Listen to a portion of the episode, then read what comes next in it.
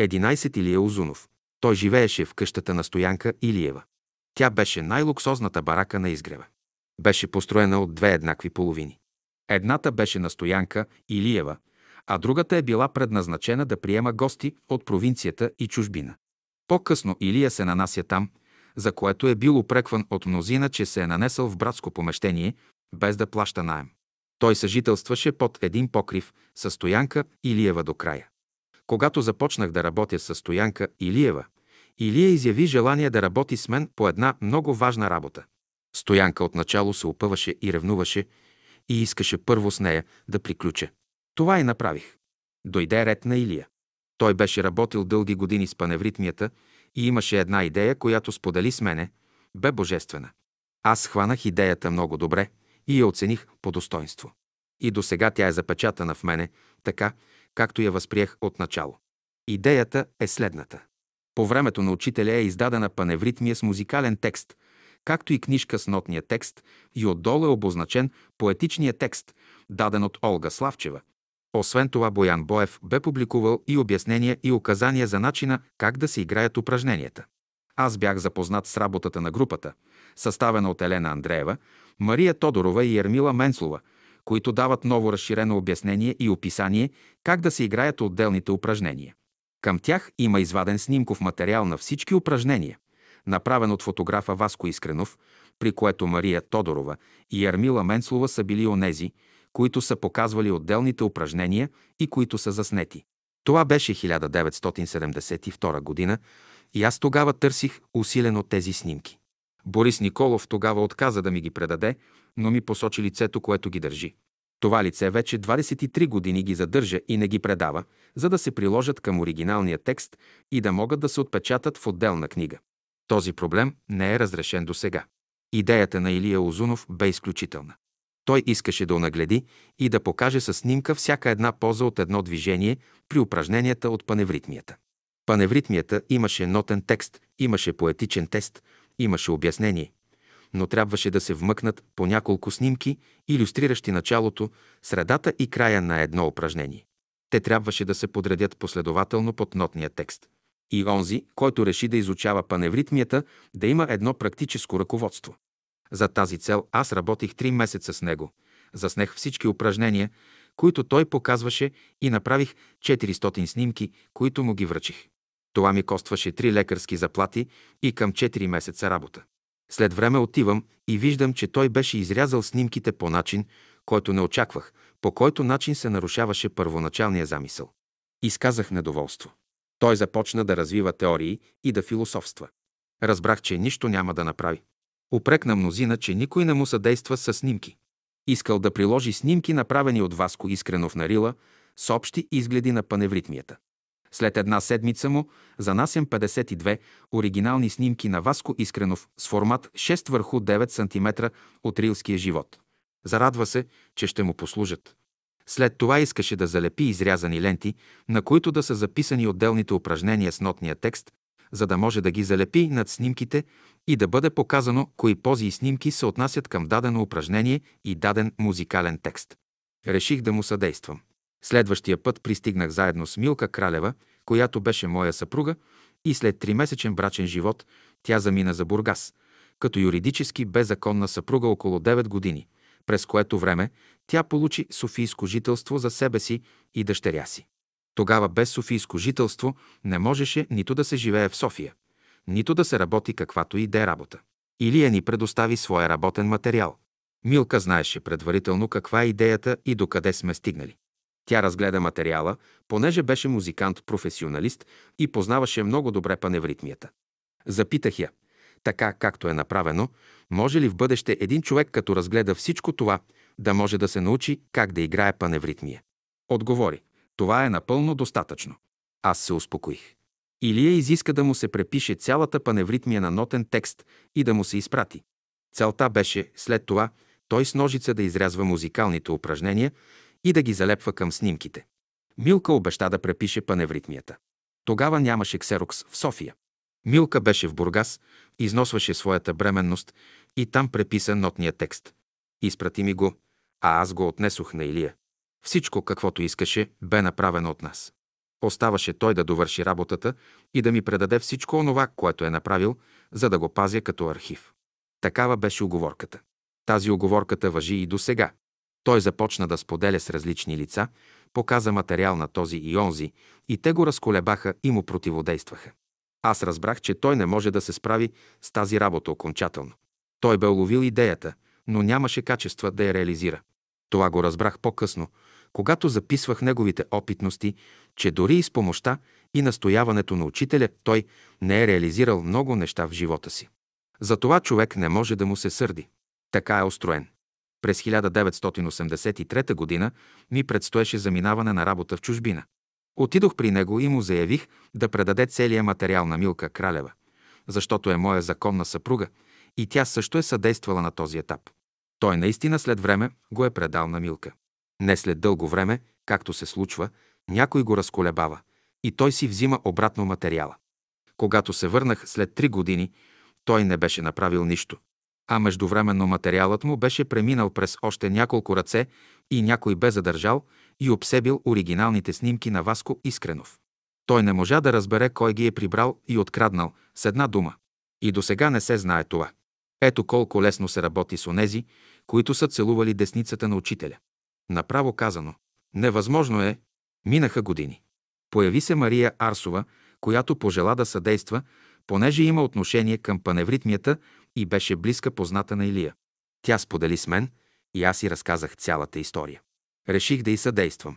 Илия в този период накрая бе решил с протокол да ми предаде всичко, но аз го посъветвах да се даде материала на Мария Арсова, за да направи съответния опит и завърши неговата работа. Така материалът отиде в нея. Тя поиска да се направят нови снимки, намери се един младеж, Александър Станчин, който беше идеален за модел и четиримата отидохме в един парк и аз заснех на 8 филма всички пози, които бяха показвани и уточнявани с Илия Озунов. Но отново не сполука, филмите и материалите се оказаха с изтекал срок за годност и излязоха несполучливи. Противоречията продължават. Аз знаех къде е грешката. Но нищо не можеше да се направи на този етап. Когато се задвижи една работа, за да се реализира, тя минава през различни етапи. Всеки един човек, който участва в един отделен етап, без него не може. Трябва всички да участват в реализацията. По вношение на чужди лица, Илия Озунов отстрани мен и Милка Кралева и вече 23 години тази прекрасна идея не може да се реализира. Дано Мария Арсова реализира нещата до край.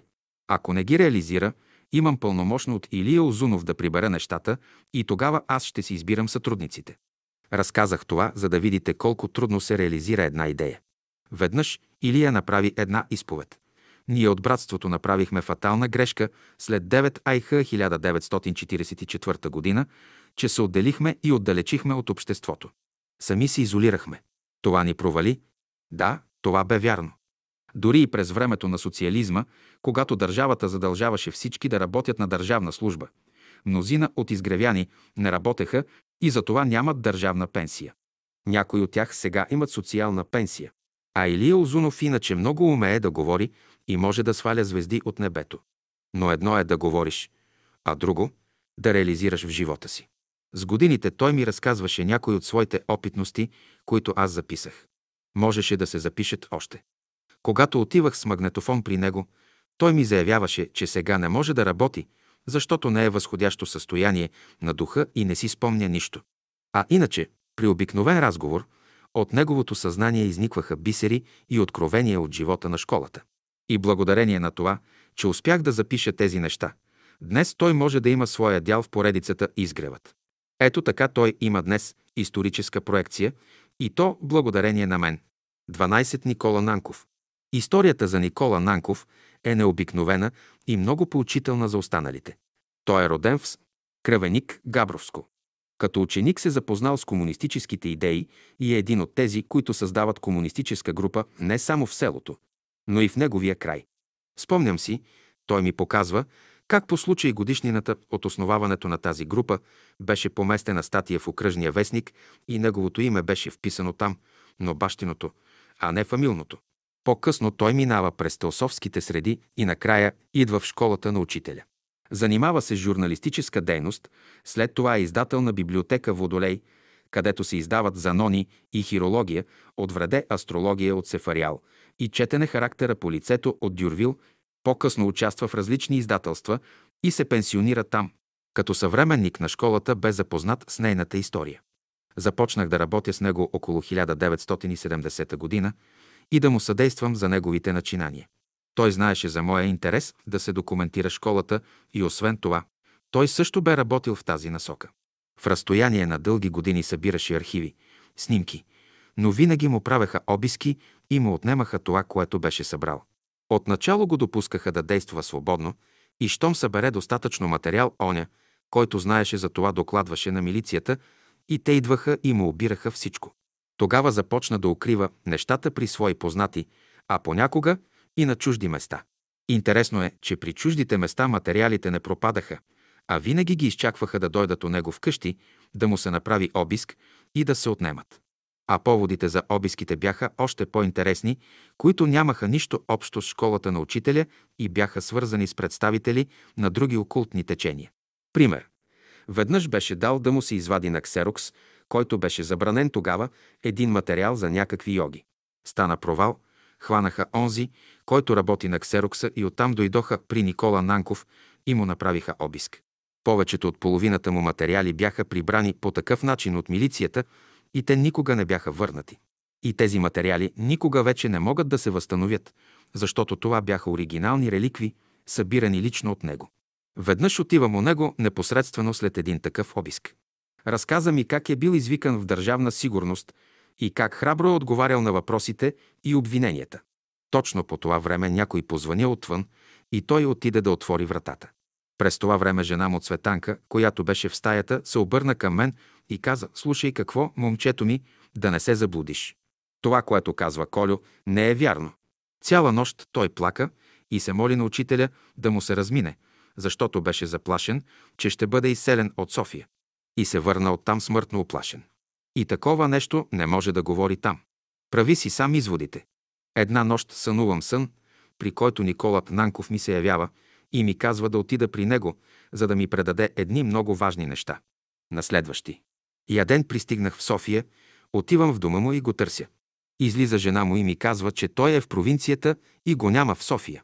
Аз се изненадах. Сънят за мене беше много жив и още бях под негово впечатление.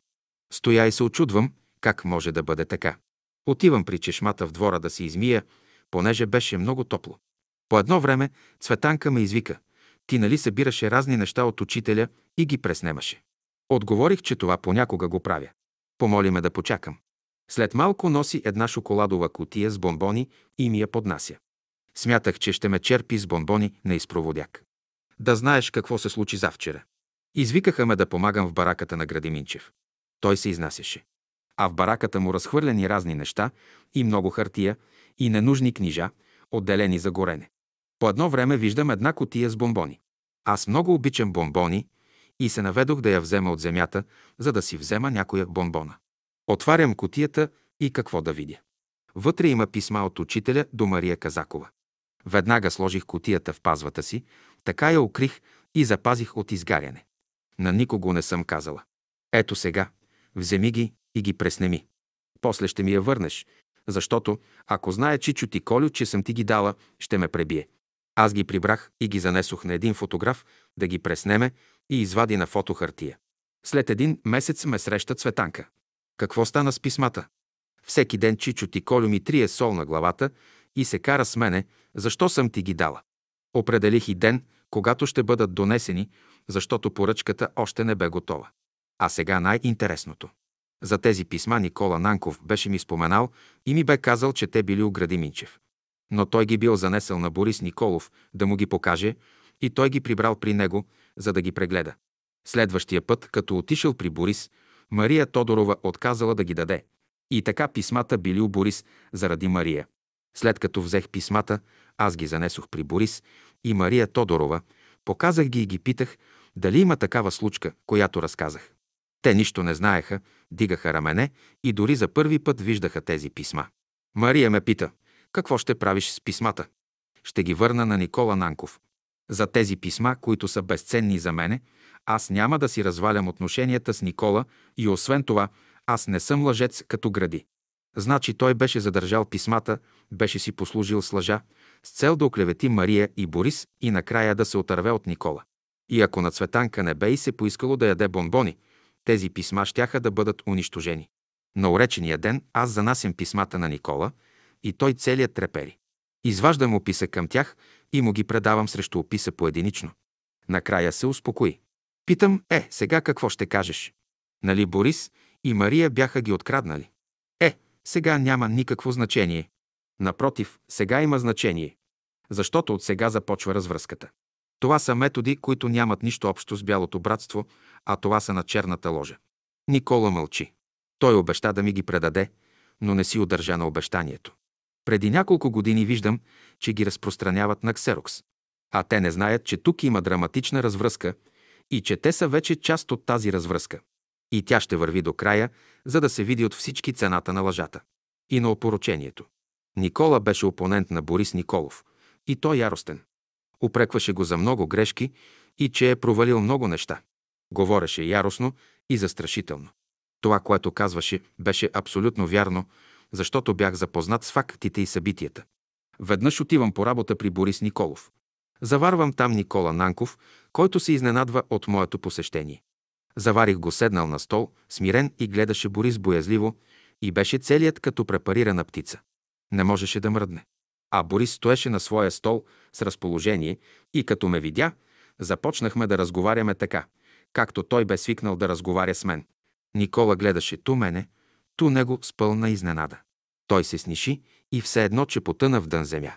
Беше изобличен на място пред мен, защото зад гърба на Борис говореше срещу него. А тук, при Борис, стоеше мирно, не мърдаше и не смееше да продума. Аз взех думата и разказах за моят план на Борис за работата ми с Никола Нанков. Борис одобри и тогава бе решено целият архив, Никола Нанков, който бе събирал, да ми го предаде. Той обеща. Съжалявам, че не направихме протокол, както обикновено аз правя. Започнах да работя с Никола по-усилено и системно. През 1986 г. на мен ми предстоеше заминаване в чужбина за работа и аз няколко месеца го търсих, за да ми предаде архива. Като разбра за какво го търся, той се укри и не се обаждаше нито по телефона, нито се явяваше на определените срещи, където той живееше.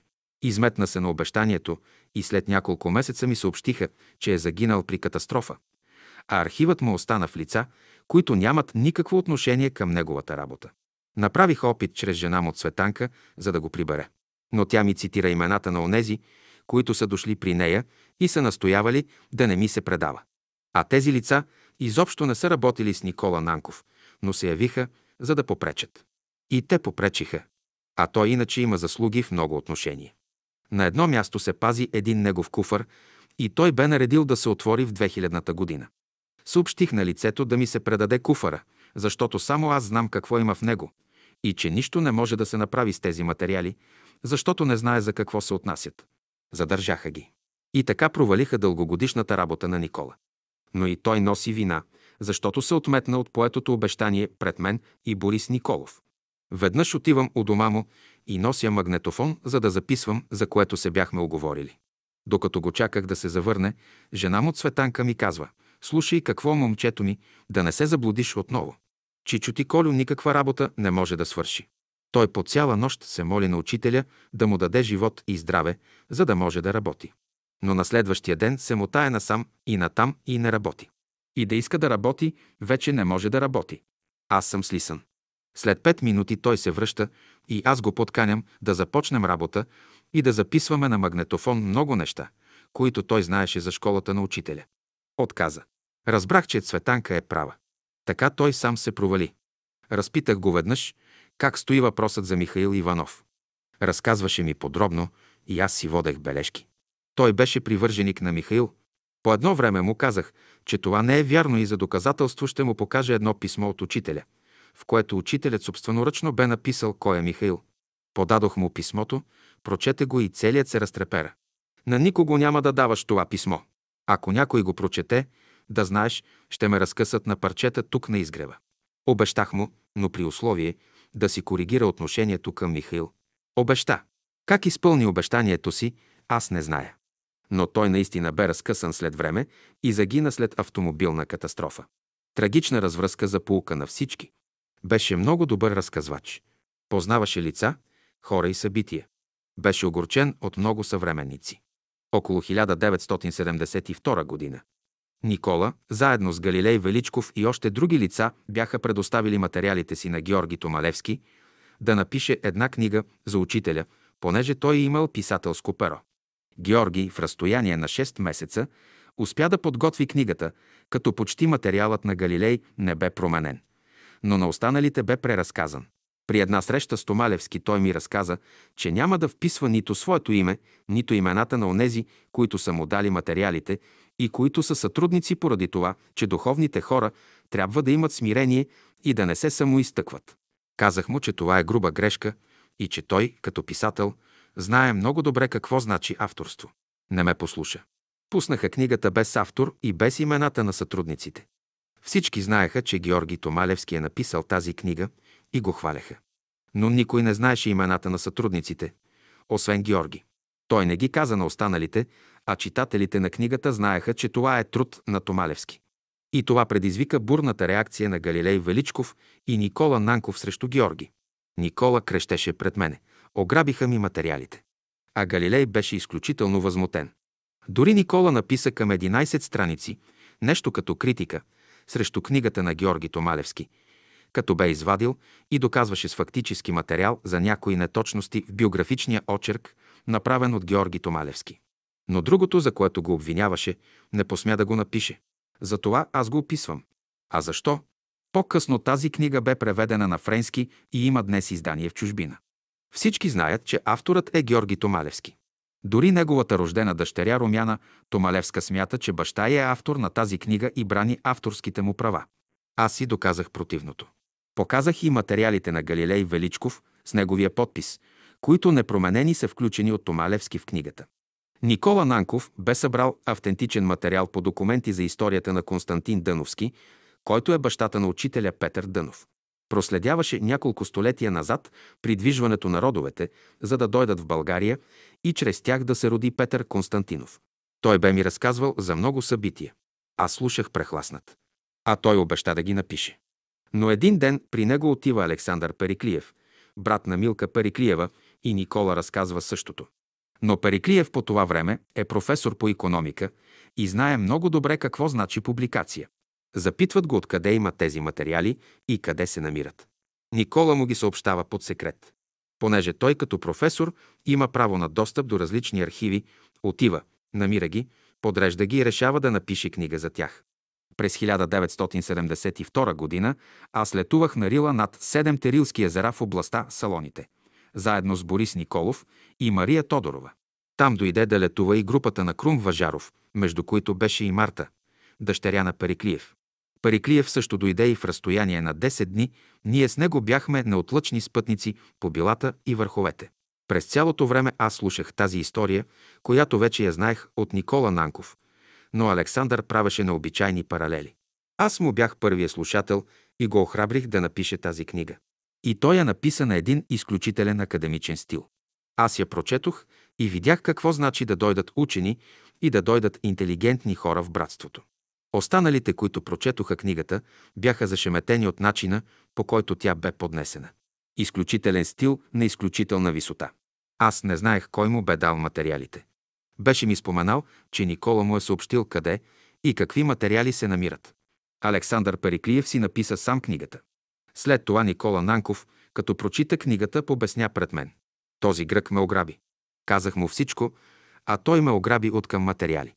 Дори беше си направил един печат с името Никола Нанков и искаше да прави номерация на архивните материали. Разказваше ми, че пише, но аз вече не му вярвах на всички неща, които се случиха около него. Възможно е да е написал нещо. През годините аз му съдействах с материали и финансово, защото той беше пенсионер. Имахме много обща работа, за която не може да се говори. Само аз знам какво представлява неговия архив и с какво той се занимаваше. Днес той попадна в други хора, по вина на Никола Нанков, които изобщо не знаят как са нещата и не знаят за какво се отнасят събраните архивни материали. Никола Нанков днес е отново ограбен. Едва ли някой знае нещо за него от сегашното поколение. Ако беше удържал на обещанието си пред Борис Николов да ми се предаде неговия архив, днес неговото име щеше да стои наред с другите имена в поредицата Изгревът. А той заслужава това. Много повече от другите. 13. Теофана Савова. Теофана Савова е необикновена личност по време на школата на учителя. През цялото време на школата тя е неотклонно до учителя със сестра си. Смята за свой дълг, че трябва да бъде до учителя и да бъде връзката на човечеството като негов представител с учителя и с Бога. Тя непрекъснато стои пред вратата на учителя и посреща и изпраща посетителите. Уведомява учителя и предава негови нареждания. Така че, когато учителят отварял врата на стаята си, на прага винаги е стояла Теофана Савова. Имала е това като свое задължение и го е изпълнявала безотказно. Около нея също са се прикрепяли няколко сестри и те са представлявали групата на така наречените слънчогледи, защото слънчогледите със своите пити винаги следят слънцето. Така те придвижват по посока на слънцето цветните си пити. По този начин и тези сестри са стояли пред вратата и са чакали да зърнат поне веднъж него ден лицето на учителя. За тях това е било все едно, че виждат слънцето и Бога. Теофана дочака дълбока възраст. Приближих се към нея и тя се съгласи да работим. Бяха записани някои опитности от нея. Тя имаше свое творчество като поезия, стихове, както и проза. Беше успяла да отпечата детски образи 1940 година и едни малки разкази 1942 година. Стихове. Има публикувани стихове в списание Житно зърно и вестник Братство. Има поезия, която бе събрала, подредила и лично напечатала на пишеща машина, и то с синя лента и с синьо индиго. Някой от тях беше раздала на свои познати. Други имаше у дома. Аз предложих да ги прибера, но тя не се съгласи, понеже искаше да стоят при нея. Споделих, че след като си замине, това всичко ще се пръсне и никой няма да си спомни коя е Теофана Савова. Тя много се ядосваше, че аз говорех за това, че е необходима приемственост. Беше ми дала да прочета нейни спомени от школата, които тя пожела да й бъдат върнати. Това и направих. Поисках да ми предаде нейния албум, но тя реши да го остави при себе си. Преди това, тя беше ми направила коментар на снимките, който аз записах. Опитах се да подредя нейните неща. Тя се съгласи, но после не ми даде да ги прибера. Около нея прихождаха няколко сестри, които й помагаха и носеха храна. Особено Еленка Стоева, железничарката. Теофана винаги ме посрещаше на вратата с песента «Бог е любов» и на стената на антрето и стоеше окачен един картон с петолиния с три ноти до ми сол. Веднъж ме попита, знаеш ли какво значи това? Не зная. Ами това е гамата до мажор, върху която е построена песента «Бог е любов». И това са трите тризвучие, които се намират на котвата. А това е една емблема, дадена от учителя, с триъгълник, котва и въже с думите. Глава на Твоето слово е истината. Така успях да науча и да спася за следващите поколения това важно свидетелство, което тя единствена го знаеше и помнеше. След като работих няколко месеца с нея и успях да се запозная с нейното творчество и с нейния път в школата на учителя, надойдоха нейни доп ружелатели и я настроиха срещу мен. Разделихме се и материалите останаха у нея. Тя прехвърли едностайния си апартамент на една нейна съседка от същата кооперация, за да се грижи за нея. Дойде време, Теофана си замина, апартаментът ти беше опразнен и нейните неща бяха пръснати у различни хора. Няколко пъти ходихме с Марийка Марашлиева при онази жена, която наследи апартамента й. Тя не пожела да ни предаде нищо от нейните материали, като ни уведоми, че са ги прибрали нейните близки приятелки.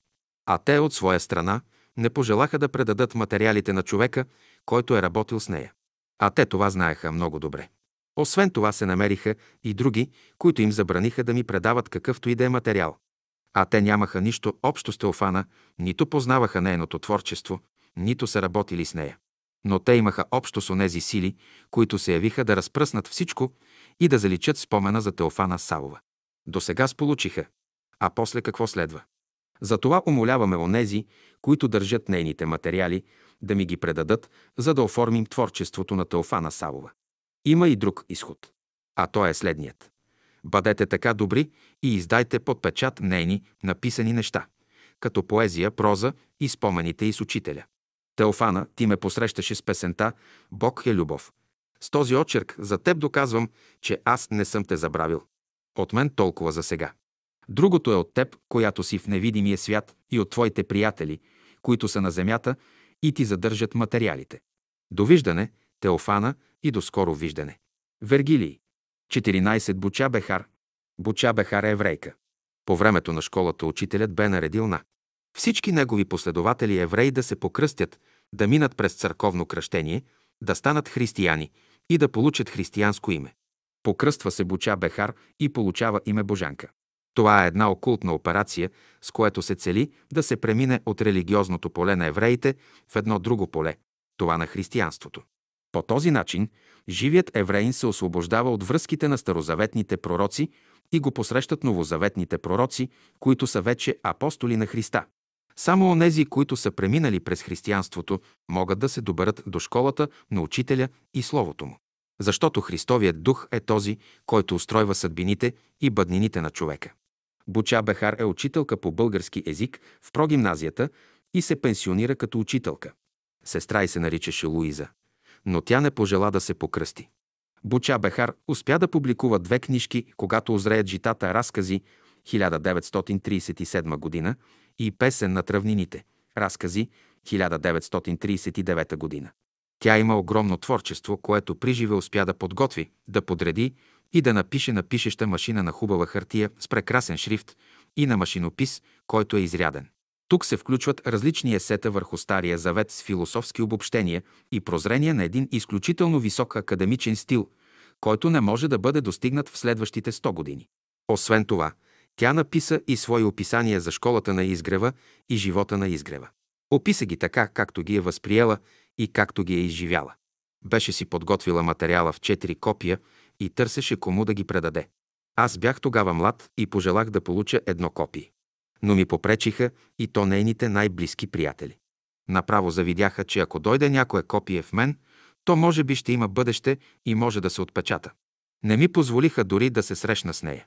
Така нейните четири копия отидоха на различни места. И в момента те са разбити. Спомням си нейната история на школата. В един пакет стоеше при Драган Петков. Няколко пъти исках да го прибера, но той не ми го даде. По-късно той го предаде на Лалка Кръстева. А тя започва да преглежда материала и с химикал да задрасква цели изречения и пасажи от официалния ръкопис на Буча Бехар, машинописен текст. Там, където е намерила нещо интересно според нея, тя го изважда на пишеща машина и така прави един свитък около 30-40 страници и го озаглавява «Така беше» и този материал го разпространява на свои близки и познати, доказвайки, че тя е истински духовен човек и има изключителни качества да преценява кое е важно и кое не е важно, което трябва да се изхвърли и кое трябва да се отпечата. Така тя унищожава и отхвърля труда на Буча Бехар. Ако това нещо се случи в света, то авторът ще даде под съд и ще осъди онзи, който е унищожил литературния му материал. По-късно този вързоп отново пристигна при Драган Петков и аз го получих от него. Показах му как е унищожила Лалка Кръстева материала на Буча Бехар. Той стоеше като потресен. След това му показах как тя е редактирала словото на учителя от онези беседи, които се намираха вероятно в неговите два куфара, материали, които му бе дал Борис Николов на съхранение и които той не върна. Питам го, ти за това ли си, да се промени словото на учителя и да се унищожи онова, което е писала Буча Бехар и която ти се е доверила да ти го даде за съхранение? Кой е за тебе учителят? А той отговаря, за мен учителят е Бог, слязал на земята. Защо тогава работите срещу Словото Божие? Ти задаваш много страшни въпроси и теб не трябва да те има в това братство. Бъди спокоен, аз не съм от твоето братство. Аз съм от онова братство, което свърши твоята работа и който се бори словото на учителя да остане неприкосновено. Тебе не трябва да те има, без нея, Драган. Да, вие ме изгонихте през 1972 година от лагера на Рила и аз от тогава не съм стъпвал на Рила. За мен Рила е свещено място, а не място на самозвани ръководители. Така завърши спорът ми с Драган. Но неговата работа аз му я свърших, а не някой друг. Запомнете това. Буча Бехар беше много деятелна и участваше активно при организацията на лагерите в Рила. Тя отговаряше за кухнята и водеше сметките за хранителните продукти, за общия казан, от който на обед ядяха всички. Така през 1972 година, след завършване на Рила, остават 800 лева, сума, която се равняваше на 8 лекарски заплати. Тази сума по препоръка на другите буча слага на спестовна книжка на нейно име. Тези пари са могли да се вложат в купуването на четири пишещи машини по онова време, които бяха скъпи за обикновените хора. С тези четири пишещи машини можеха да се заангажират четири сестри, които да обработват доста архивни материали. По онова време имаше способни идейни възрастни сестри от времето на школата, които чакаха да им се даде работа, но тя не им се даваше, понеже нямаше на какво да пишат. Случи се така, че Буча Бехар за кратко време си заминава от този свят и парите в книжката останала на нейно име и не можаха да се изтеглят. През 1987 година ми попадна тази спестовна книжка. Занесох я на Драган Петков, за да му покажа какво значи безотговорност, когато той с останалите си съвременници бяха ръководители на Рила и когато те ме изгониха, защото аз повдигнах въпроса, че хора, които нямат ценз, не могат да ръководят. Той взе книжката и каза, че Буча няма наследници и парите остават в полза на държавата. Накрая той изгори спестовната книжка, както той ми разказа, за да не остане следа и да не бъде опрекната Буча Бехар в безотговорност. Така братските пари бяха изгорени и то през 1987 година. По същия начин, както ги гориха през 1947 година. След това нещата на Буча Бехар бяха пръснати и накрая се яви човек на име Лалка Кръстева, която и задраска и унищожи нейния труд за история на школата.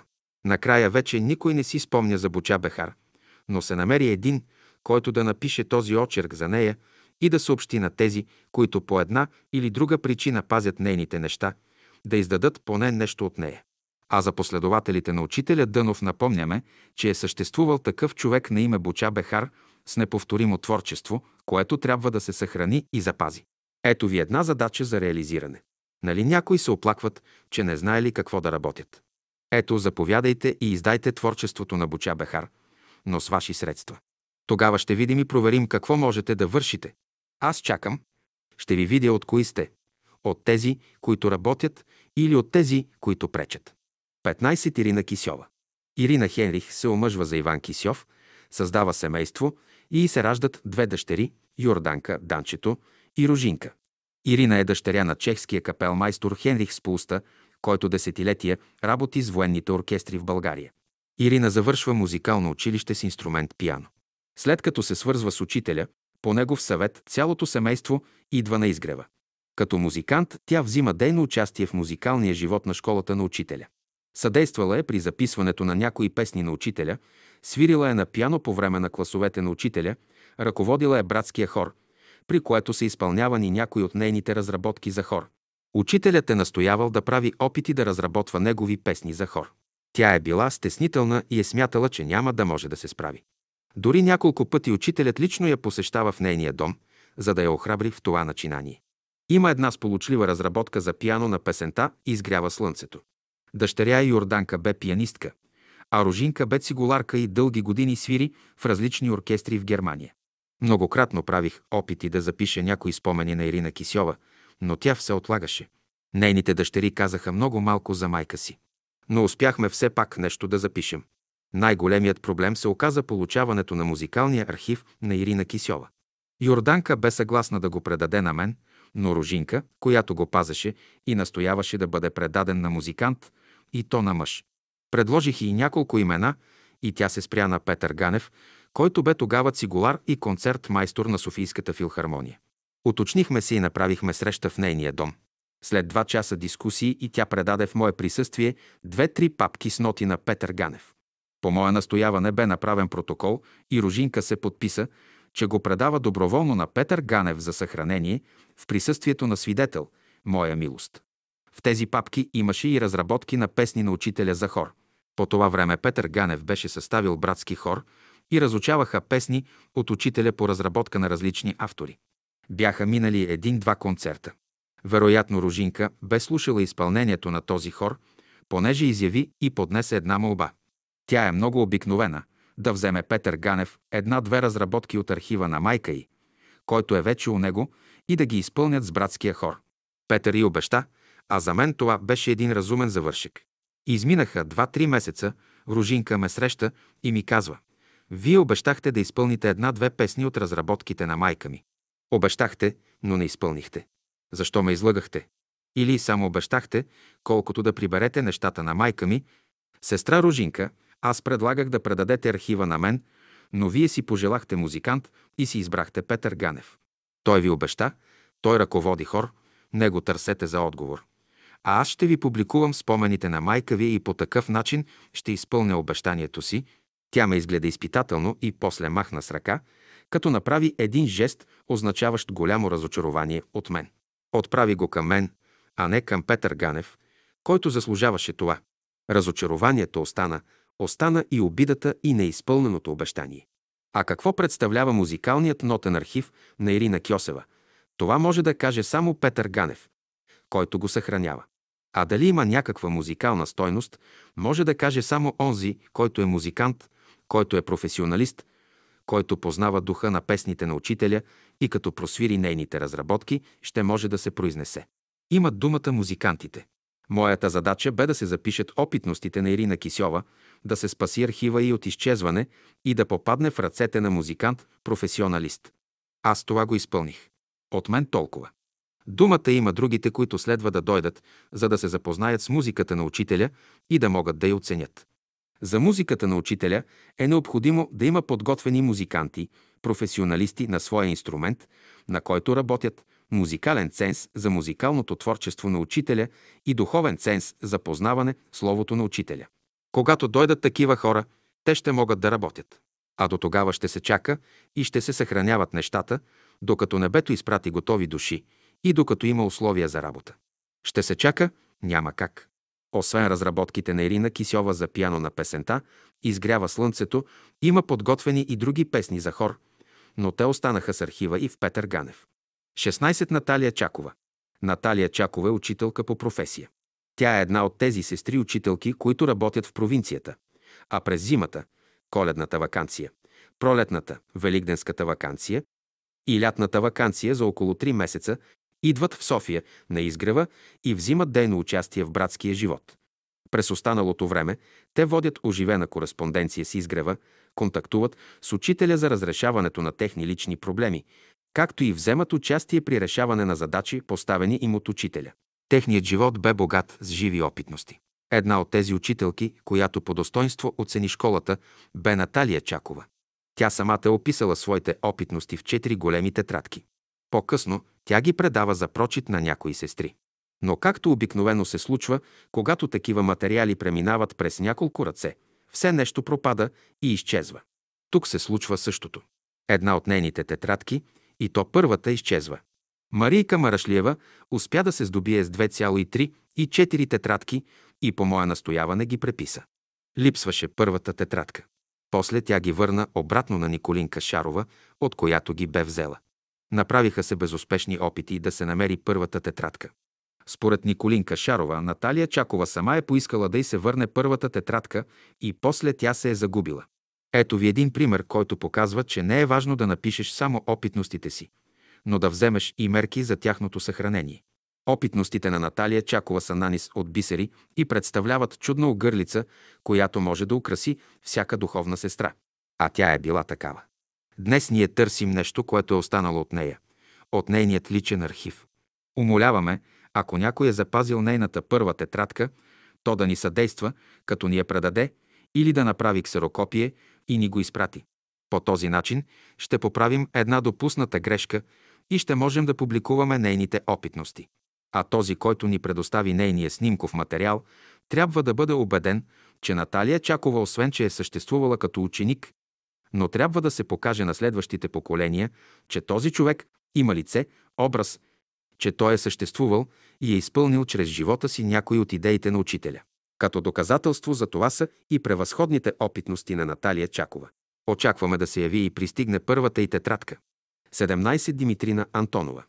Димитрина Антонова Стефанова е родена в Сливен на 24 1898 година и почива в София на ЗХ 1976 година. Баща е бил почтенски чиновник, знаел е френски език и е чел френски автори в оригинал. По-късно става контролер по качеството на платовете във фабриката на братята си Стефанови. Майката е била домакиня. Имала е 8 деца, 6 момичета и 2 момчета. Димитрина завършва гимназия в град. Сливен и записва да следва в Софийския университет, но след две-три години напуска поради здравословни причини. Завършва школата социални грижи и става възпитателка в пансион за сираци от войните.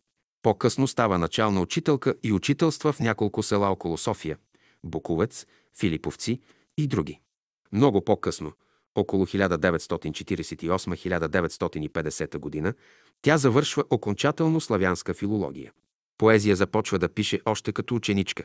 Тя има изключителна поезия и неповторими стихове за деца. Стихът при нея е класически римуван, но не е подреден изкуствено, а се усеща и вижда, че жива вода тече от нейните стихове и жива сила се влива в онези, които четат или слушат поезията й. Тя пристига в школата на учителя и нейната поезия се добира до други измерения. Тя пише духовна поезия за живота на изгрева, за ученичеството и учителя.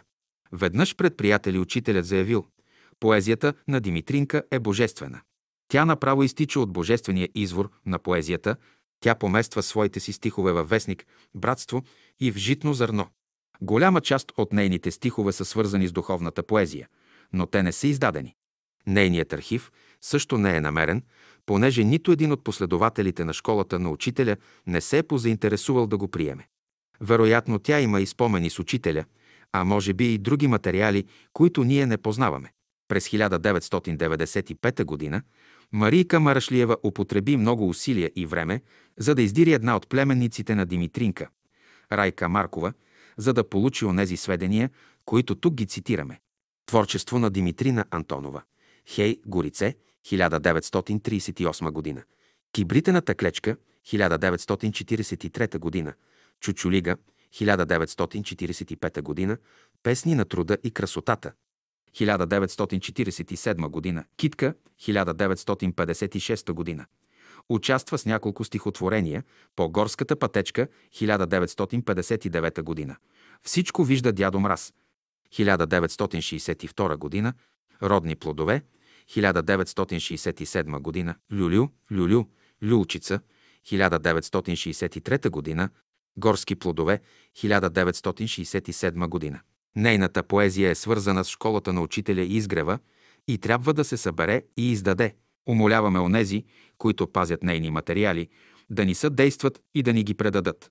С тях ще направим рецитал, концерт по стихове на Димитрина Антонова и музика на учителя. Още от сега ви поканваме на този бъдещ концерт. Зависи от вас. Ето едно нейно стихотворение, случайно попаднало у мен, написано от нея на пишеща машина и раздавано на нейни приятели. Песента.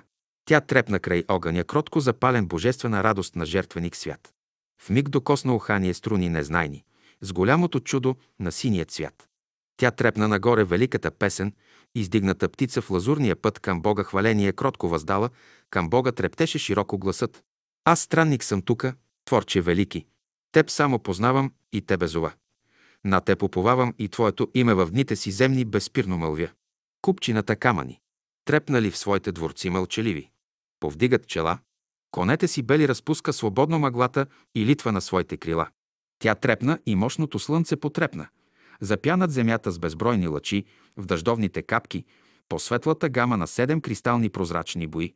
Купчинката камъни слушат смирено, раздвижени тръгват по светлия път на бялата птица на пламъка златен по пътя, по който трептеше гласът.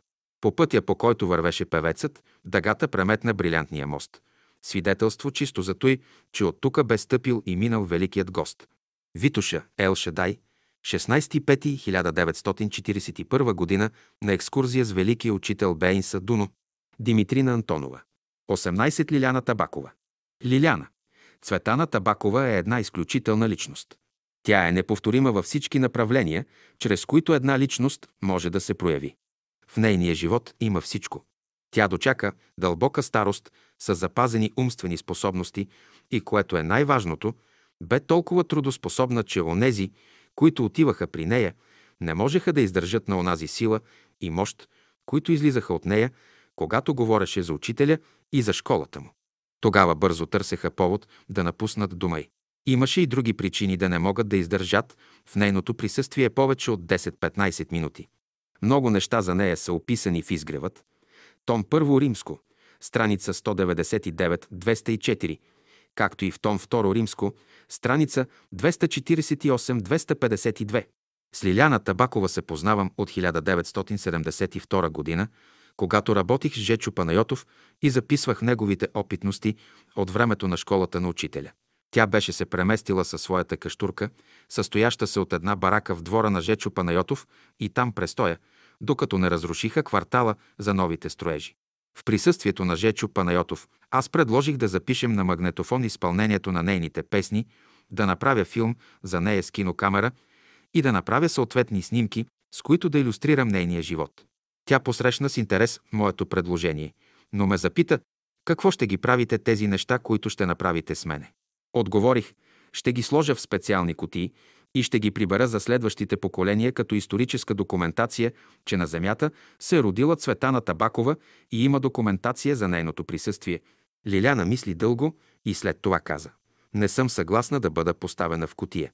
Аз искам да бъда показана на филм, да ме видят всички. Аз искам да бъда показана по телевизията. Аз искам да изнеса един концерт от песните на учителя в зала България, които той ми даде. Аз искам да бъда показана на света и светът да види, че ме е имало. Отговорих много точно. Това, което искаш, няма да стане нито сега, нито в бъдеще по твое време. Единствено, което можеш да оставиш като документация, е да работиш с мен и да оставиш следи. Сега е времето да се запише твоя глас. След 10-20 години този глас ще се промени и няма да го има. И тогава няма какво да покажем на идущите поколения. Как Цветана Табакова изпълнявала песните на учителя? Не съм съгласна. Моят глас ще се запази до дълбока старост и аз ще мога да изнеса концерт в зала България. Огледах внимателно Цветана и видях, че тя говореше с поглед, отправен нагоре към небето. Разбрах, че онзи щеславен дух, който я провали, бе влезнал в нея и я управляваше. Не съм съгласна. Учителят ми каза, че аз ще изнасям концерти и цял свят ще ме слуша. Вярвам в това, което е казал учителят, но ти проигра нещата и още веднъж ще ги проиграеш и всичко ще се загуби. Тя не се съгласи, а Жечо Панайотов беше свидетел на нашия разговор. По-късно тя се интересуваше как работим с Жечо Панайотов. Понякога идваше и ни наблюдаваше как работим. Хареса и, но не си промени решението.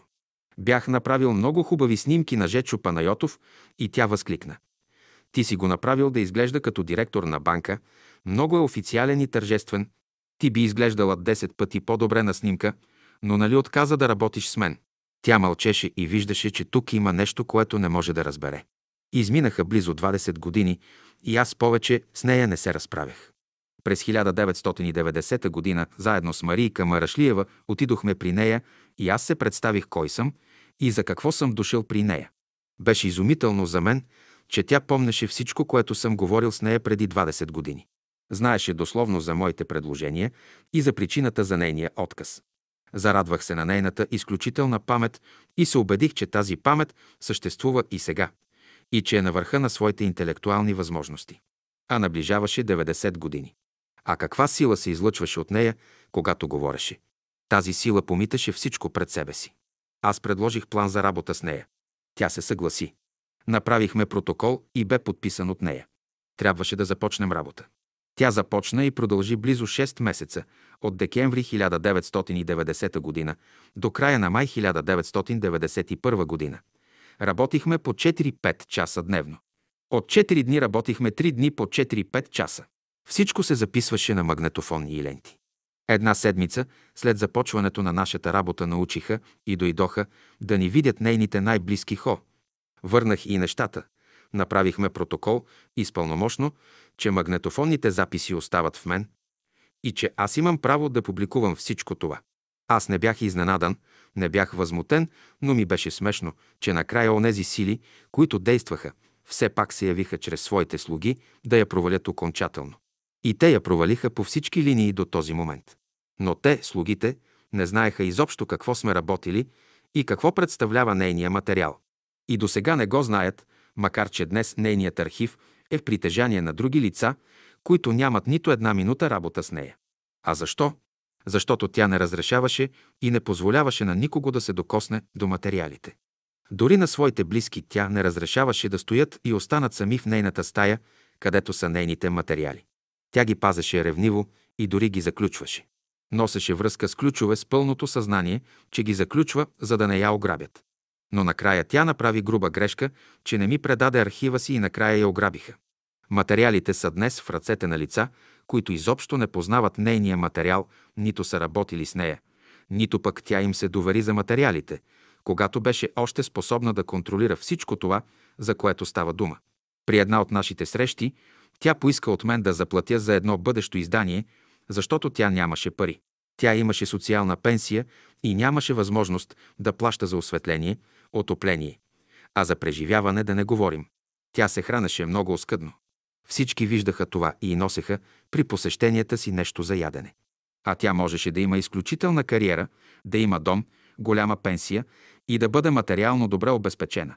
Но нея я провали Кръстю Христов окончателно и тя на времето напусна операта и остана без препитание и без възможност да упражнява гласа си на оперната сцена. Тя не работеше десетки години и се прехранваха с Кръстю, като търсеха помощи от този и от онзи.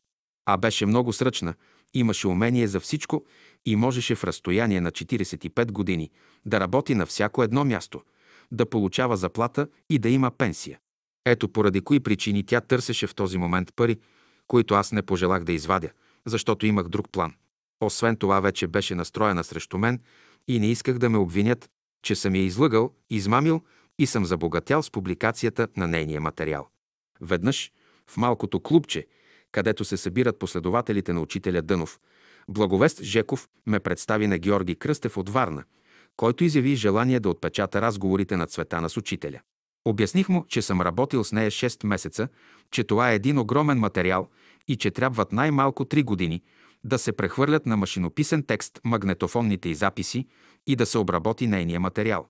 Той се изненада и ме попита, не могат ли да се издадат само нейните разговори. Отговорих, че ще се усъкати и провали цялата работа.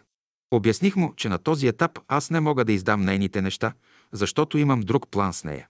Той ме помоли да разреша да публикува нейните разговори с учителя. Аз се съгласих и му разреших. Аз знаех как Цветана искаше да излезе напечатано нещо от нея, а и трябваха пари. Аз знаех за нейните затруднения и не желаях да преча. Освен това, знаех цената и стойността на положения труд от мен с нея. Освен това, знаех, че никой, освен мен, не познава нейния материал и няма да може да го опознае и да се справи с него. Младото поколение не знае също нищо, както и нейните съвременници, от които тя пазеше и криеше своите материали. По-късно научих, че Георги Кръстев е обещал една сума като хонорар. През 1992 година Георги Кръстев издаде чрез неговото издателство Алфиола нейните разговори с учителя под заглавие Съзвучие от бъдещето. Едно много хубаво издание, на хубава хартия, с хубав шрифт и ра, с които тя контактуваше. Всички, без изключение, започнаха да й пречат, за да не може да работи с мен. Искаха да провалят тази работа. Започна се жестока битка на живот и смърт. Аз виждах, че се боря не с човеци, а с онези сили, които бяха дошли да противодействат чрез своите проводници. А всички нейни близки станаха такива. Много голяма част от тези словесни борби са записани. И те ще бъдат публикувани, за да се види какво значи борба за отстояване на историческа следа за школата на учителя в лицето на Цветана Табакова. При всяка една среща тя започваше да споделя с мен имената на онези, които са дошли предния ден при нея и са говорили срещу мен и се я разобеждавали. Мнозина от тези лица аз изобщо не познавах.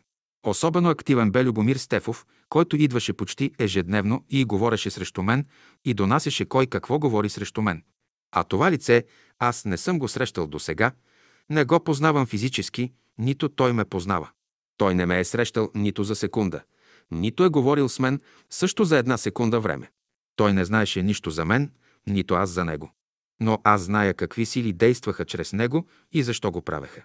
Обяснявах на Цветана, че тези хора не ги познавам и че това са лъжи.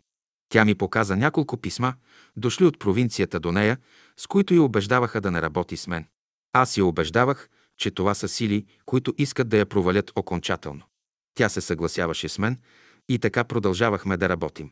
Но това всичко се записваше и е документ за противодействията на тези лица. Има ги имената им и говора на Цветана Табакова. Следващите противодействия дойдоха от нейния заминал приятел Кръстю Христов, който вместо да й съдейства и пречеше. Онзи Кръстю Христов, който с Михаил Иванов бяха лика и прилика. Аз си казах мнението на учителя за него, че е от черната ложа. А тя го боготвореше и не произнасяше името Кръстю, а името Христо, т.е. че от Кръстю се е преобразило на Христо.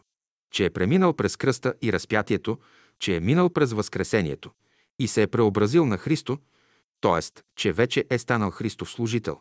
Разговорите протичаха на изключително високо ниво и понякога имаше цели обвинения от мен срещу нея и срещу Кръстю за тяхната дейност след 1945 година. Тя отговаряше, но накрая беше принудена да се съгласи с мен, защото фактите, натрупали се от 45 години, говореха друго. Няколко пъти сподели с мен, с нощи идва брат Христо и ме душеше. Хвана ме с двете ръце и ме душеше. Много ме е страх от него. И през времето на учителя ме беше страх от него, и след като си замина учителя ме беше страх от него. И сега ме е страх от него, макар че отдавна е покойник. Ето, идва и ме души. Ето, виждате ли Цветана, кои са тези, които ни пречат за нашата работа. Едни идват през деня и те разобеждават да не работиш с мен, други ти пишат писма, а пък трети идват през нощта и се опитват да те удушат. Това са едни и същи сили, идващи от черната ложа, но са различни слугите им. Господарят е един и същ, но слугите са различни, но изключително изпълнителни. Цветана разбираше как са нещата и с нея продължихме да работим 6 месеца. Свършихме работата си, опаковахме нещата и аз ги прибрах на скрити места.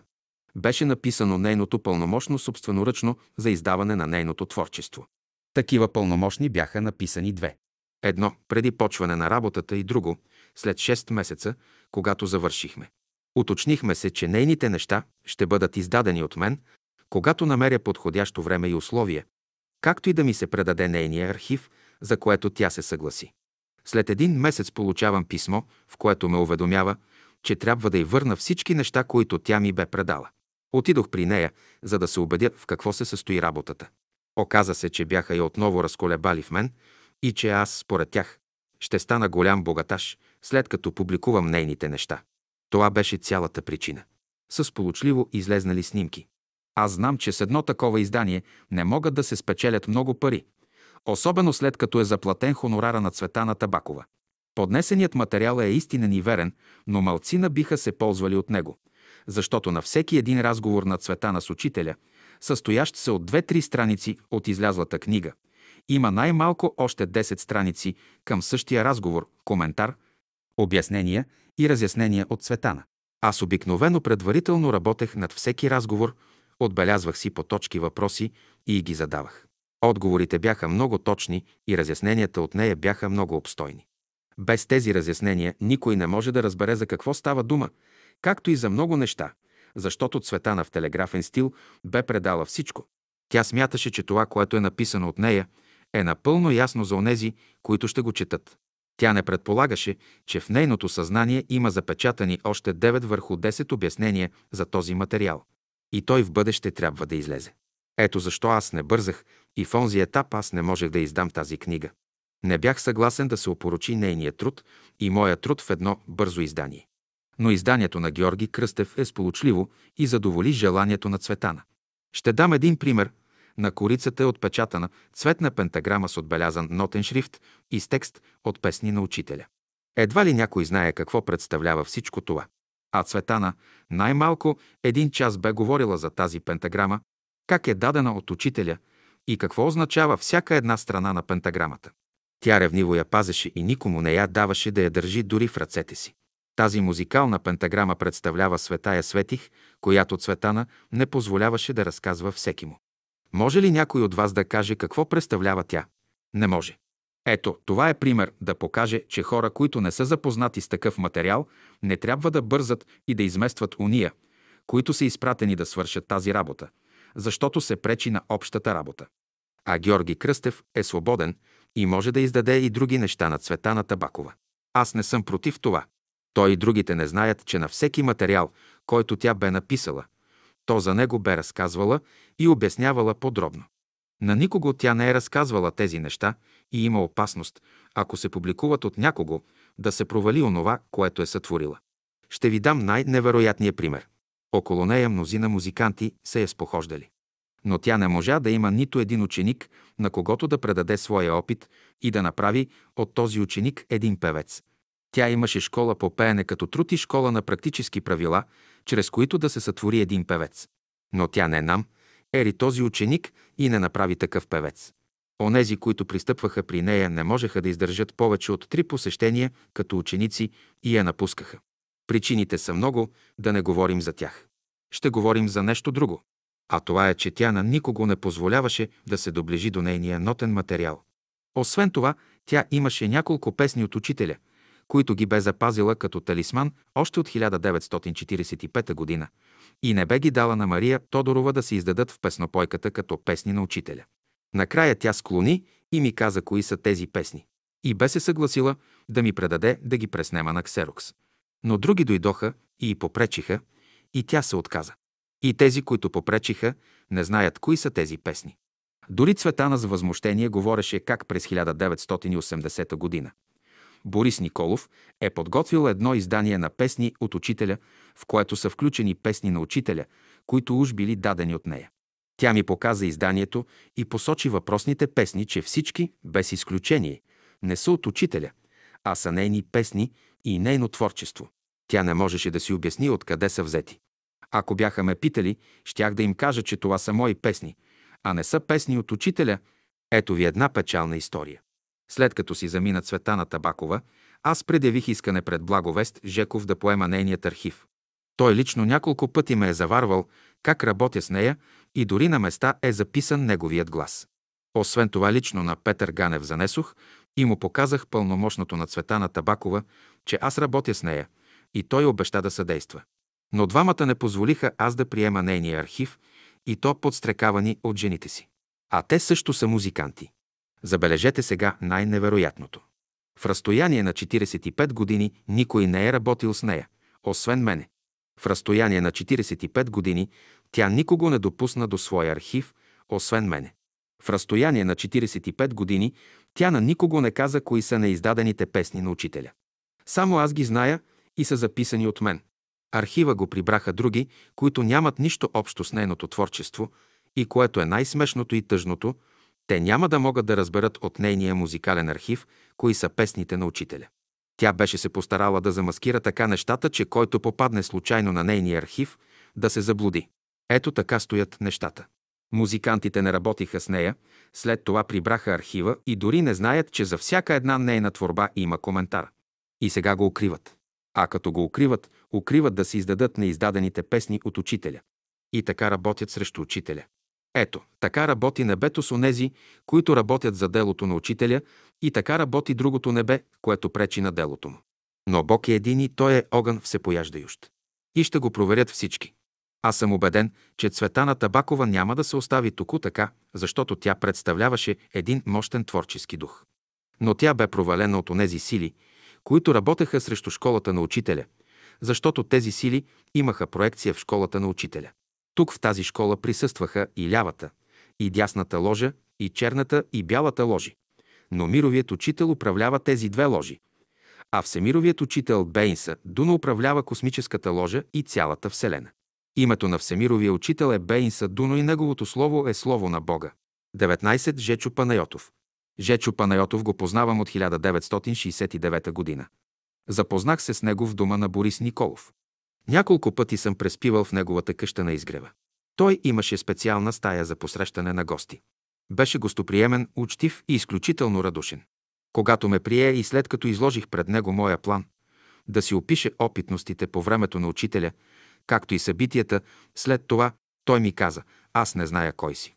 Не притежавам ясновидски способности, за да разбера дали си от милицията или идваш по дух при мен, този въпрос да го оставим на страна. Хората по делата се различават. Дай своите опитности и ще ги направим в няколко екземпляра. Трите екземпляра ти предварително ще ги раздадеш на три различни места на твои доверени хора да ги укрият. А онзи екземпляр, който ще бъде у мене, то ако аз съм от милицията, ще отиде в милицията. Но другите три ще останат непокътнати. Той се съгласи, че това е разумно. Сега ти е времето да ги напишеш и след време ще проверим кой за какво работи. Когато приключихме работата, той изпълни всичко това. Но при един обиск от милицията у него, той разбра, че милицията имаше един екземпляр от неговите спомени. Като сподели с мене, поисках да ми каже имената на онези, при които е оставил своите спомени за съхранение. Аз застанах пред неговата пентаграма, която висеше на стената в една стъклена рамка и казах, заклевам се пред пентаграмата, че твоите опитности са в мен, заедно с магнетофонните записи и никой не се е докосвал до тях, нито съм разказвал нещо на когото и да е. Тогава той ми каза трите имена, където е оставил спомените си. Едно от тези лица беше платен доносчик на милицията. Аз го следя вече 20 години. И той се проявява като такъв дори и днес. Аз не съм против тези тайни служби, представени чрез внедрени лица в братството. Нека да ги има. Те не пречат толкова. Те само докладват. Пречат другите, които са служители на черната ложа. Те са опасните и те са тези, които разрушиха изгрева. И сега ги има. И едните, и другите. Ще ги има. Няма как. Жечо веднъж сподели, че при него дошъл един млад мъж и казал, че е от братството, от провинцията. Казал някакво име и споменал пред Жечо откъде се познават. Аз не помня имена, но аз помня лицата на хората много добре. Него не го познавах. И разбрах, че е от милицията. Нямаше какво да правя, изпълних желанието му да преспи в дома ми в стаята за гости. Следващата сутрин той беше станал рано, беше преровил всичко по бюрото и чекмеджетата и беше прибрал много неща. Това също е обиск. Така Жечо имаше опитности, и то големи, от лица, които се кълняха, че са ученици на учителя. А това е голяма привилегия за един ученик от школата на учителя. Преди да започнем работата с него, той поиска да ми прегледа линиите на ръцете. Разгледа ги внимателно и каза, ти можеш да жертваш и да работиш духовно и си за идейна работа. Откъде знаеш това? Тук е написано и ето, твоята сърдечна линия върви към хълма на Аполон и има разклонение към него. А от учителя знае, че който има тези линии, може да му се довериш. С този факт приключи изпитателния срок при Жечо Панайотов, който продължи около една година. Веднъж го заварвам сутринта да закусва на дробена попара с сирене, надробена в една голяма бяла паница, съдържаща около един литър. Много ти е голяма паницата и ще изядеш ли тази попара? Жечо се усмихна. Ти знаеш ли, че от известно време знам каква ми е закуската? Попара с сирене. Знам каква ми е и вечерята. Чай, хляб, сирене и маслини. Но да знаеш, най-труден ми е обядът. Не зная какво да си сготвя и вече съм възрастен и затова на обед си дояждам по парата, останала от сутринта. Аз се разсмях толкова чисто сърдечно, че и той се смя с мене. Е, дойде време и аз сега като него да правя същото. Аз не му се присмивах, но се смях до насита. Още го помня този смях. А по парата с сирене е голяма работа. И разрешение. Жечо по онези години бе останал сам. Синът му беше отишъл в Пловдив и там работеше. Веднъж му поисках беседи от младежкия окултен клас, първо римско и второ римско година. След известно време ме подкани да ги върна. Аз мислех, че мога да ги задържа за мен. Той се ужаси. Стана и ме заведе в мазето. И ми показа на една етажерка, подредени от него беседи на учителя по годишнини. Там стърчеше един бял картон. Той го извади и ми го показа. Там бе написано моето име, какво съм взел и кога трябва да го върна. Ти знаеш ли, аз колко години събирам от тук и там, да направя едно пълно течение от беседите на учителя. А ти сега, ако не върнеш беседите, които съм ти дал, ще ми разбиеш течението и ще ми провалиш труда. Помолих го да ми обясни какво значи това пълно течение и какво трябва да влиза в него. Обясняваше подробно всичко. И вече знам какво означава това. А беседите му върнах при следващата ни среща. След процеса и затвора той с Борис Николов беше в много добри отношения. Наблюдавах как Мария и Борис Николов го посрещаха с изключително внимание в своя дом като тяхно доверено лице. Присъствал съм на разговорите, които водеше с Борис и съм наблюдавал как двамата разговарят. От този период има много хубави снимки, направени от мене на двамата. Но понеже бях изповедник и на двамата, аз знаех много други неща, които бяха драматични. Това беше школа и всеки държеше изпитите си сам. Жечо беше най-потърпевш. Накрая той беше принуден да понася и да изнесе грешките на другите около него, които ги бяха направили и които му ги прехвърлиха, за да ги изнесе на гърба си. И той ги изнесе. И своите, и чуждите. Заварвал съм го много пъти да преписва беседи на учителя, които му беше дал Борис Николов. Той преписваше и размножаваше посланията на Борис Николов за братството. Работеше до края предано и вярно, според силите си. Беше безкористен, услужлив и имаше голямо сърце и с него приемаше всички. Такива хора се раждат веднъж и повече не се повтарят като образци. В природата няма повторение. Жечо беше един от тези. Когато идвах при него, разговорът веднага започваше по проблемите на братството, школата на учителя и словото. Той ме беше заварвал много пъти в дома на Борис Николов и бе видял, че аз работя с него. Беше отворен с мен и не криеше нищо. До сега не съм срещал човек в братството, който да говори с мене и да изнася нещата направо, такива каквито са. Само тогава човек може да се занимава с проблеми и да се учи от опита на предишното поколение, които бяха ученици в школата на учителя. Аз имах привилегията да се уча от тях. Идеята за написване на своите опитности той я възприе веднага. По това време той живееше сам и използва възможността да посещава най-различни профсъюзни домове за почивка.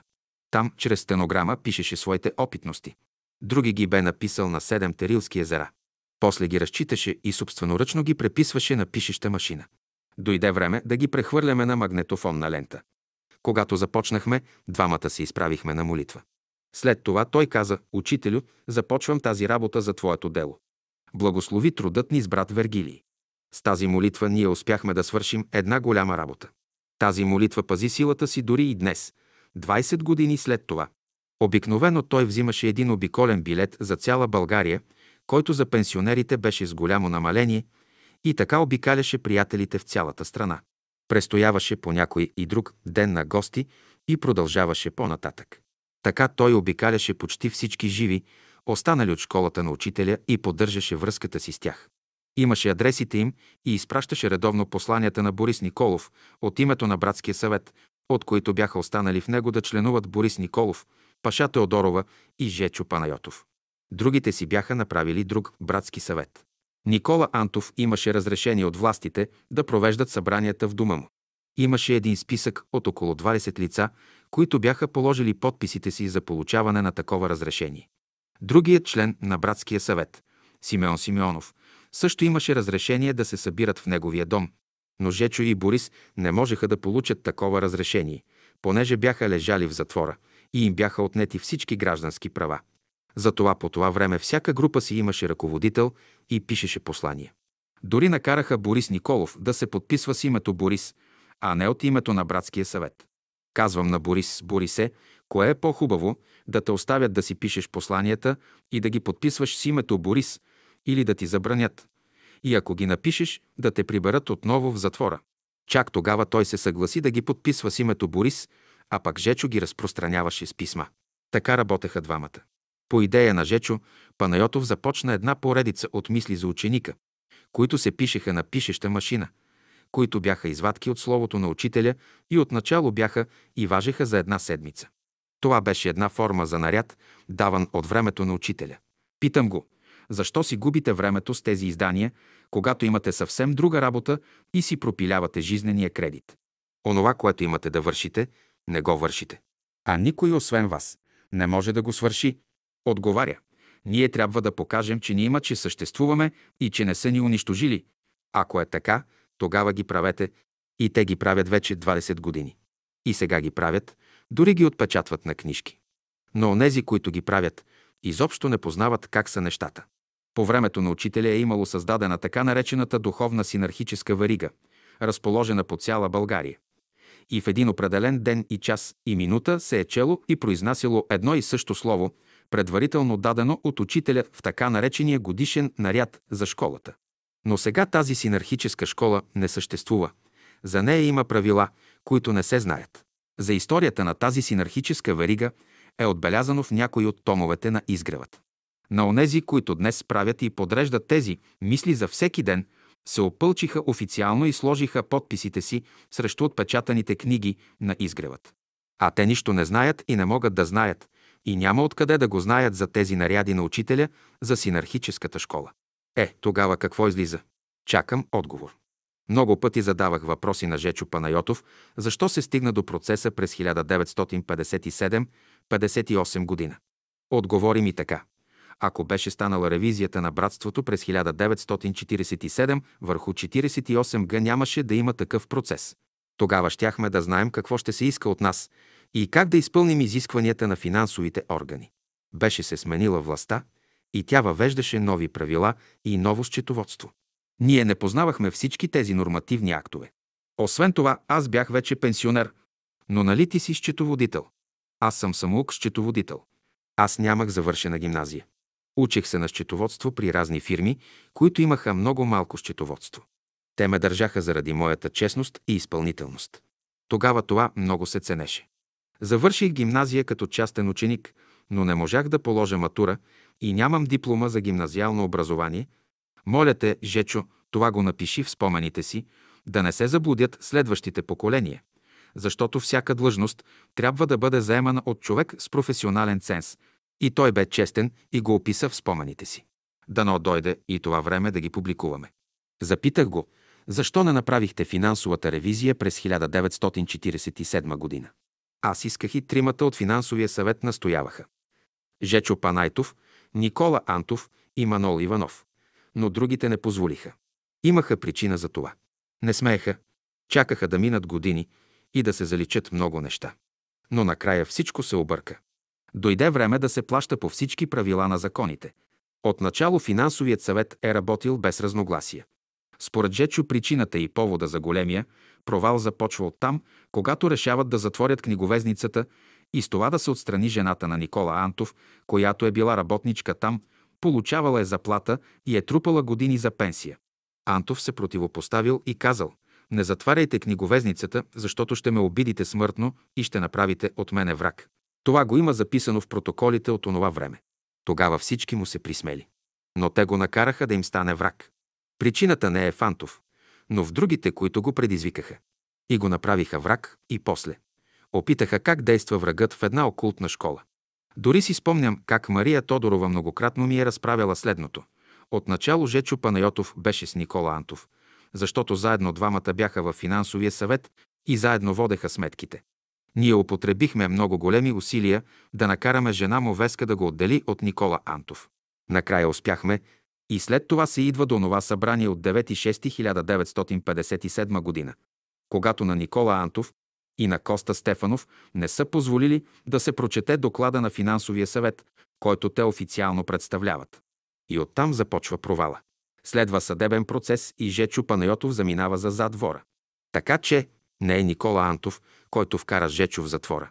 По този случай Христос казва и врагове на човека са неговите домашни. Около 1971 година започна разрушаването на изгрева и подготовка на терена за строеж. Бараката на певицата Лиляна Табакова трябваше да бъде преместена. Жечо й позволи да я премести в неговия двор. И тя там стоя, докато бе разрушена къщата на Жечо и бъдат построени новите блокове. Цветана Табакова там се бе разположила и се разхождаше по двора с разни пелерини, така както пълн се разхожда, когато разтвори пастроцветните и красиво изписани пера. Веднъж Жечо ме запита.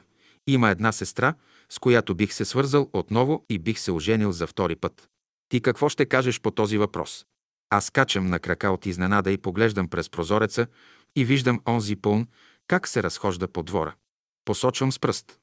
За Лиляна Табакова в никакъв случай. Тя ще те ликвидира и ще те смели само за няколко месеца. Ще те провали и ще те направи за посмешище за цялото братство. Освен това, тя ще ни попречи да свършим онази работа с теб за твоите спомени. За три месеца ще те умори, а ти имаш още дълъг живот. Освен това, като се разруши тази къща, ще получиш два апартамента. Единият за теб, единият за сина ти. Утре той може да има деца. И така ще го лишиш от наследство и апартаментът ще остане за Лиляна Табакова. А тя няма нито пенсия, нито дом. И ти си за нея един тлъст петел, а път тя за мене е една кома лисана. Ще те изхруска барабар с перушината и помен няма да остане от тебе. Казах му и други неща, които само той знаеше, защото тогава в себе си имах пророчески дух. Той се убеди и ме послуша. Остана си сам до края на живота. Изпълни като рицар обещанието, което даде пред мен.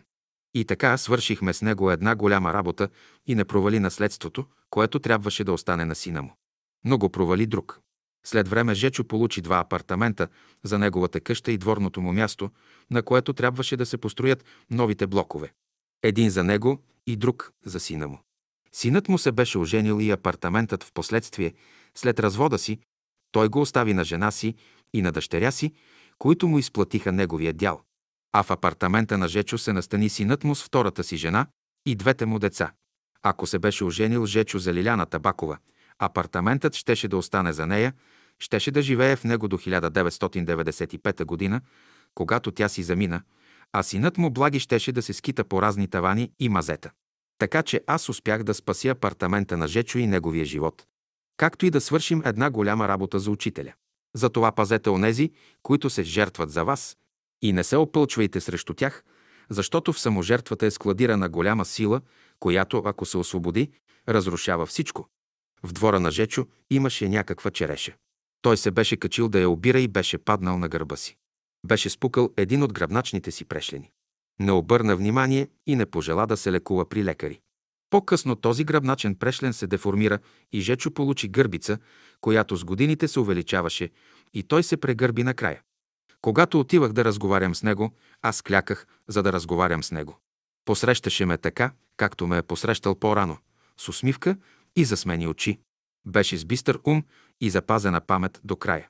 Но премина през кръста на страданието, но издържа до края като рицар и като ученик. Без страдания и без изпитания, ученикът от школата на учителя не може да разреши задачите си и да премине напред. През 1995 г. през месец юни в разстояние на 10 дни прехвърлях от магнетофонна лента записите на Жечо Панайотов от неговите спомени, направени през 1975 г., т.е. преди 20 години. Смятах в този том на изгревът да поместя неговите спомени, за които имам специално разрешение от него.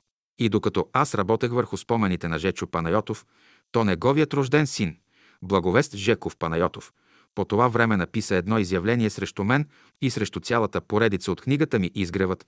Това, което той написа, бе една лъжа, скроена от него и бе подтикнат от жена си. Той го разпространи чрез писание «Братски живот», брой 3-5 от 1995 г. по цяла България.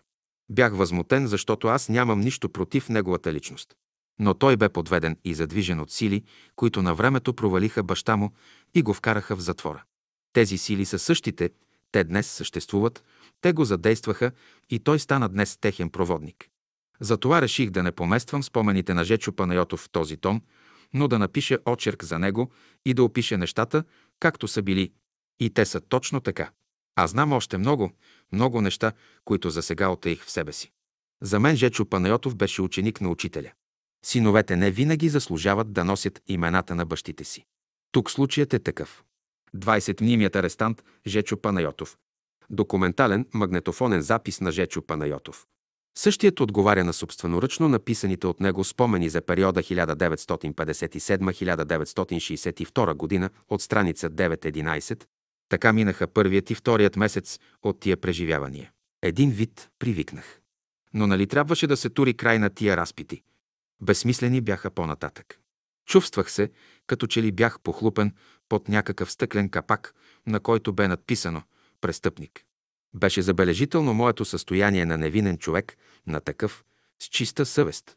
Кажат ли в 10 часа вечерта лягай, аз се намятах с моето зимно палто, лягах на сламеника и като метна отгоре едно от одеялата. Те бяха с относителна чистота. Заспивах много бързо. Чувствах се уморен, а нищо не тежеше на съвестта ми, както казах. Не се окайвах за този нещастен живот. Умен е затворникът, който не се безпокои за съдбата си. Към края на втория месец, над вечер вратата на килията се отвори. Извикаха ме по име и в килията влезе някакъв официален човек. Едва познах в него прокурора Руменов. Той огледа обстановката, запита ме някои обикновени неща. Какво правиш? Отговорих му и аз с две думи. Очаквам съдбата си. Повече нищо. Нито пък аз се досетих да поискам нещо. Продължавах да живея с оня арестант, когато заварих в началото. От време на време и неговият следовател го повикваше, но често се връщаше ядосан, че следствието му не се приключва. Когато аз се връщах от разпит, той някак повече се интересуваше за хода на моята работа. Опитваше се да прави сметка на отчитанията, които съм правил и един вид искаше да ме изплаши, че съм много виновен. Изкара, че трябваше да отчитам едва ли не 10 милиона лева. Минаха още 10-15 дена. При едно мое връщане от следователя, моят съквартирант ми казва наближава на мен да ми приключат следствието и ще ме пуснат навън. В такъв случай аз мога да ти помогна. Но трябва все пак да се установи, че от тия пари, които са минали през тебе, имаш запазени от тях. Трябва твоите домашни да ги заровят някъде в двора ви. Ще кажеш на следователя някаква сума, само да има за какво да те обвинява. Но ще трябва да напишеш една бележка до жена си, аз ще я занеса и ще помогна да направим заравянето. Аз му направих множество възражения. Едно, че нямам такива пари, пъй да имам, направи се обмяна на банкнотите, следователно. Няма логика да пазя такива обесценени пари. Освен това, нямам нито парче хартия, нито молив, с който да се напише бележка. Па нямам и никакъв познат касиер, който да даде такива пари, за да се направи предложеният от него опит. Действително, умуванията му бяха все така неприложими. При едно мое завръщане от следователя, този приятел пак предложи да се напише бележка. Тогава ми дойде на ум, че при разпита последния път дойде при масата ми следователят и почна да остри молива си. Като че моливът му пак се щупи и от него падна в пепелника малко парче графит. Като го гледам, казвам си, ето да го взема това графитче е добре, но не посмях, щеше да ме види следователят. Казах това на колегата, а той се ядоса, че не съм го взел. След ден, два пак съм при следователя. Последва пак някакво преговаряне на разпита и ето, че пак се щупи моливът на следователя. Той идва и го остри над масата върху пепелника, пак гледам щупено графитче молив. Като се обърна следователят, усмелих се този път и го взех. Ето вече този път занесох трофей на майстора. Хайде сега да пишем, понеже тия дни ще го пускат да си ходи. Извади от някъде измачкано листче хартия, но мъчно се пише така. Макар, че съзнавах безсмислието на такава бележка, пак надраскахме нещо в споменатия смисъл и той заши листчето на десния ръкав на палтото. В тия нагласени действия трябваше да открия, че при мен се намира опитен човек на следствието, че той при всяко повикване е давал доклад и началството му е давало ход на следващите въпроси към мен. На два пъти ми се дава възможност да имам молив. Пишат се небивалици и то неясно, нечетливо. Бързането на колегата е във връзка с обещанието вече да го освободят от тази задача, тъй като не е лесно за него 40-50 дена да живее в строг арест. А за моето подвеждане, това се допусна от моя ръководител, защото се дойде до развръзката на още един пункт – клеветата на Антов за изгаряне стари банкноти. По-нататък ще дойда до финала с бележката, който ми отвори очите, а сега – какво ми разказа Веска, когато си дойдох през 1962 година? Освободен. В уния дни идва при нея някакъв човек и носи бележка от мен. Казва й, че идва да й помогне. Тя се разтревожила, но гласът, нейният духовен ръководител, и казва, това е детектив, агент. Тя виква към дошлия. Мъжът ми е полудял. Какво са го правили, той не е на себе си. Кои сте вие, кой ви изпраща? Обяснява и, че сме били заедно, че той станал брат, молили сме се заедно и така нататък. Разказва този неканен гост, но кой ще му повярва, Веска ли? Ако аз съм наивен, тя бързо разбира нещата. Може и да е поплакала още в този момент, но е отпратила агента да си върви отдето е дошъл. Тя във връзка с следствието и делото ми е имала толкова разправи, че е била и в този случай с изострено внимание. След това необходимо отклонение ще се върна в обстановката на килията. Какво се случи по-нататък? Тък му се нахранихме на другия ден, по обяд отваря се врата и повикват по име са квартиранта ми. Дай си багажа, дрехите и всичко твое. Двама милиционери от охраната преглеждат обстойно всичко. Така се прави с човек, когато ще изпращат в друг затвор, или ако го освобождават. Досетих се и аз, че наистина дошло е време да се приключи с съквартиранта ми. Търсят те всичко, но дали ще намерят скритата бележка? Стоя аз на страна, той току ме поглежда сериозно, уверен, че няма да намерят важното. За 5-10 минути двамата милиционери като че ли привършиха и ха да си излизат. Но единият заоглежда още веднъж дрехите му, пипа по ръкавите. Бре, фатален момент. Още малко и опитните ръце набарват нещо съмнително. Никак не го питат нещо, но под мишницата на ръкава се оказа някаква бележка. Вземат я, но вместо да го изведат за освобождаване, пак затварят вратата. Сцена на ужасяване. Ще има ли наказания? Какво ще стане с нас? Минаха, не минаха десетина минути, пак се отваря вратата и му казва да излиза. Но без багаж, без нищо. Останах сам. Да се моля ли, да се тревожа ли, и аз не знам. Но ето, развръзката идва. Още след 15 минути изведоха и мен. Где ще ме водят? Пак изкачваме стълбите към следователите, но ме въведоха не при моя, а при друг следовател. Там е и съквартирантът. Оказа се, че се намираме при началника на следователите. Той ще се разправя с нас. Питаме каква е тази бележка, която съм дал на този човек и защо. Дадох обяснение, че по негово настояване стана това, макар че съм му казал безсмислеността на тази работа.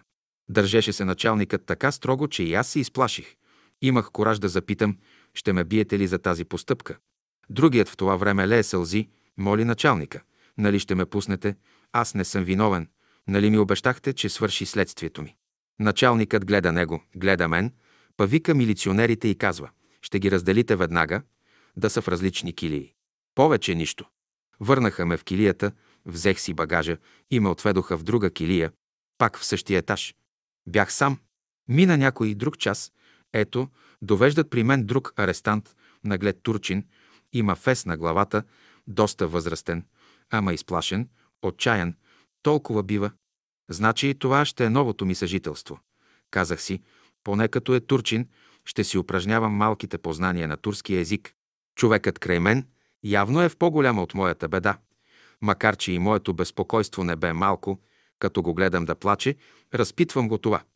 Онова, за да го поуспокоя. Опитвам се да говоря турски. Той разбира, слуша.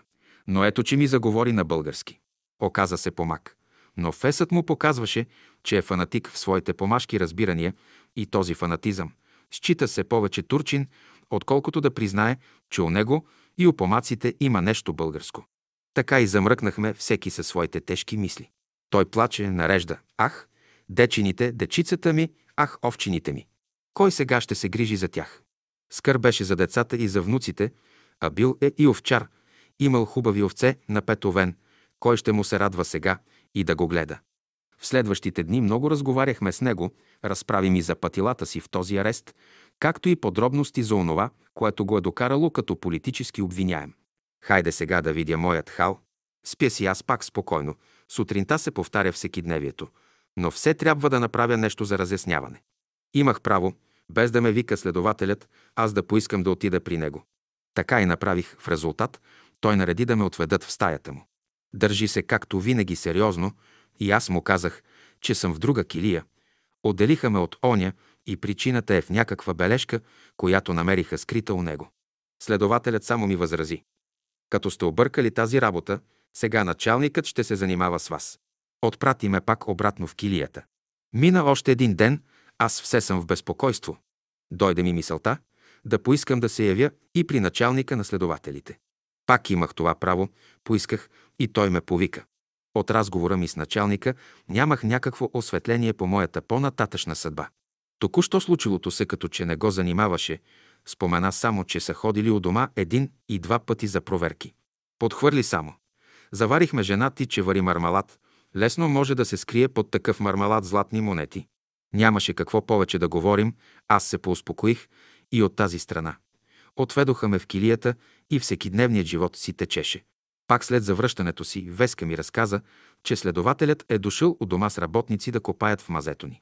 Надявали се, че и там може да има закопано злато. Изглежда, много не са търсили, намерили само канала за водопровода, който минава през мазето ни. С това се задоволили. В едно от идването им Веска действително си варила шипков мармалат. Това дало идеята на следователя как може да се укрият монети. Изобщо те се съмняваха в много работи, а една от тях е дали няма още някъде златни монети на братството. Но тъй като изобщо нямаше нищо подобно укрито, затова и не са намерили.